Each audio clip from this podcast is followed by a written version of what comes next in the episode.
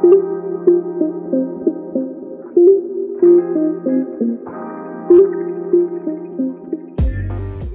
everyone, and welcome back to the Lo que no me dijeron podcast. I'm your host, Karina, and this is episode number 11. In the past, we have discussed the importance of having a specific career title in order for our family members to be able to measure our success. Because of the stress placed on these career titles, I feel like that is many times associated with wanting your children to get that post high school education. And so many times, community college or four year university are proposed as the solution and the way to obtain those career titles. However, I feel like there aren't as many conversations about achieving some of those career titles through trade school or other short term education paths. And so then many of us, as first generation individuals, without the knowledge of the different paths that you can take to achieve a specific career title, we choose to go with what we know or what we have been told is the way to go. And that most often ends up looking like us going off to a four year university or community college. But what happens when we have completed all of the courses, passed all of the classes, and we finally graduate? In the case that as an undergraduate, you opted to receive and use financial aid Within a couple months of graduating, you will receive a letter from financial aid informing you that you will be going into a six month grace period. But once the grace period is over, you will be placed on a payment plan to repay the loans that you have borrowed. The reason why I bring this up is because I don't think most of us understand or are aware of how much debt we are getting ourselves into. And so when that letter comes, it's very much a reality check, as in financial aid and the world telling you, all right, get ready to start paying your bills because this is what you do next. The reality is that education is promoted as the way into higher paying positions, and often as the way out of poverty.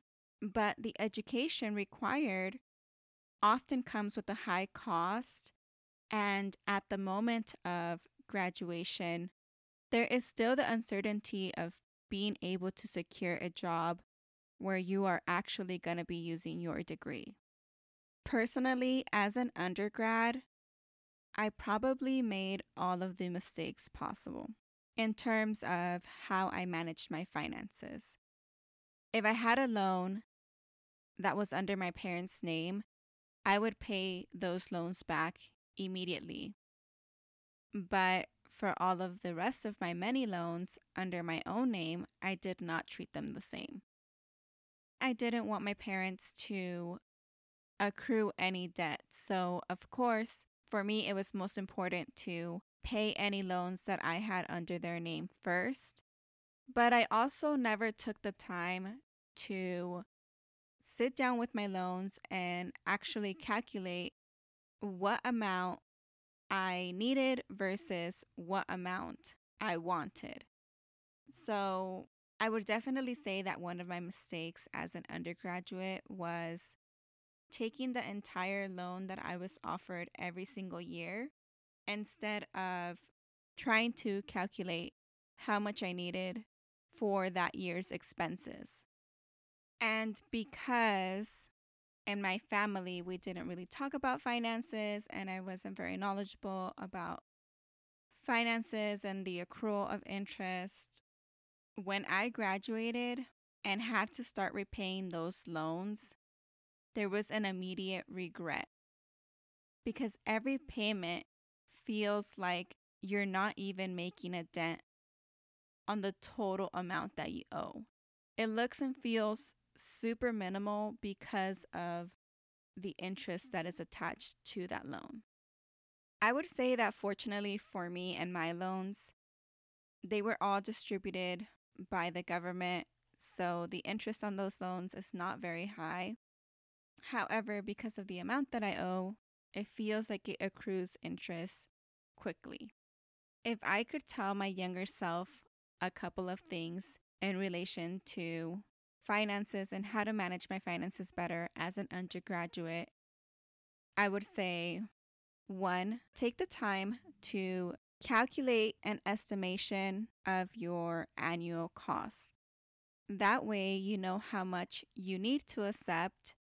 And from there, give yourself a little bit of wiggle room as a safety net. But if you don't use it, pay it back right away. Two, make a monthly payment to your student loans as an undergrad. Even if it's $20, $25, $30, whatever you can afford.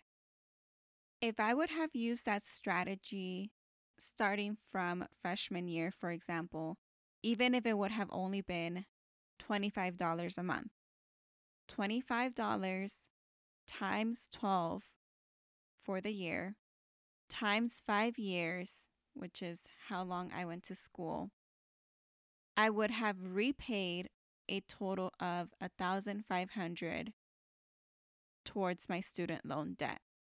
And I know that doesn't seem like a large amount, but that's $1,500 that will not accrue interest because you have already paid it off. So that's definitely a big one. If you're listening and you're an undergrad, make the effort to make a monthly payment towards your student loans if you have any. Three, take a financial course. By the time we graduate and we start working, we get our first job, we have our first apartment, and all of that good adulting stuff.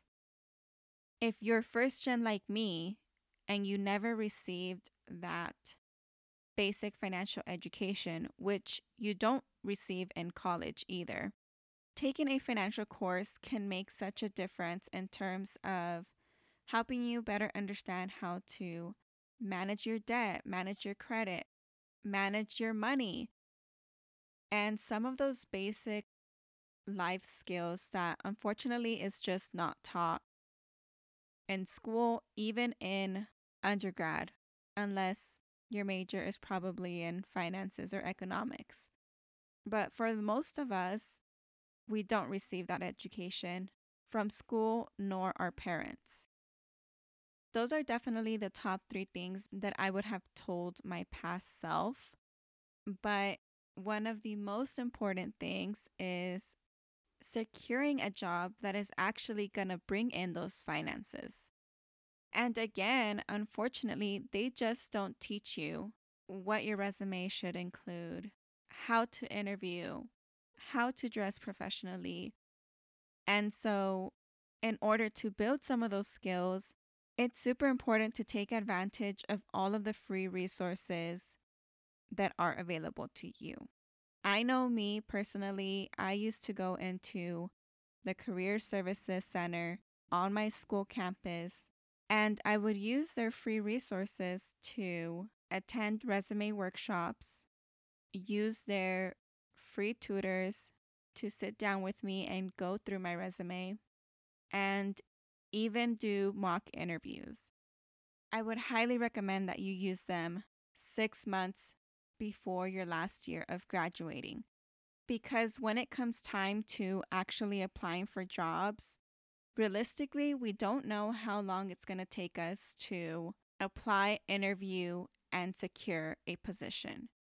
By taking advantage of those services, at least within the six month period, you're giving yourself some time to work on your resume, freshen up your interviewing skills, and you allow yourself to start looking at positions that may be of your interest or that are in your field. The point that I want to make with this episode is that as first generation individuals or second generation individuals, or even third generation individuals, sometimes we're making choices without fully being educated on our options. And so, if there's a free resource that you can use to help you learn, or if you are already past that stage in your life, you can always pass down that knowledge to someone else. I think many times we assume that our siblings, cousins, extended cousins, etc., may already know something, but what if they don't?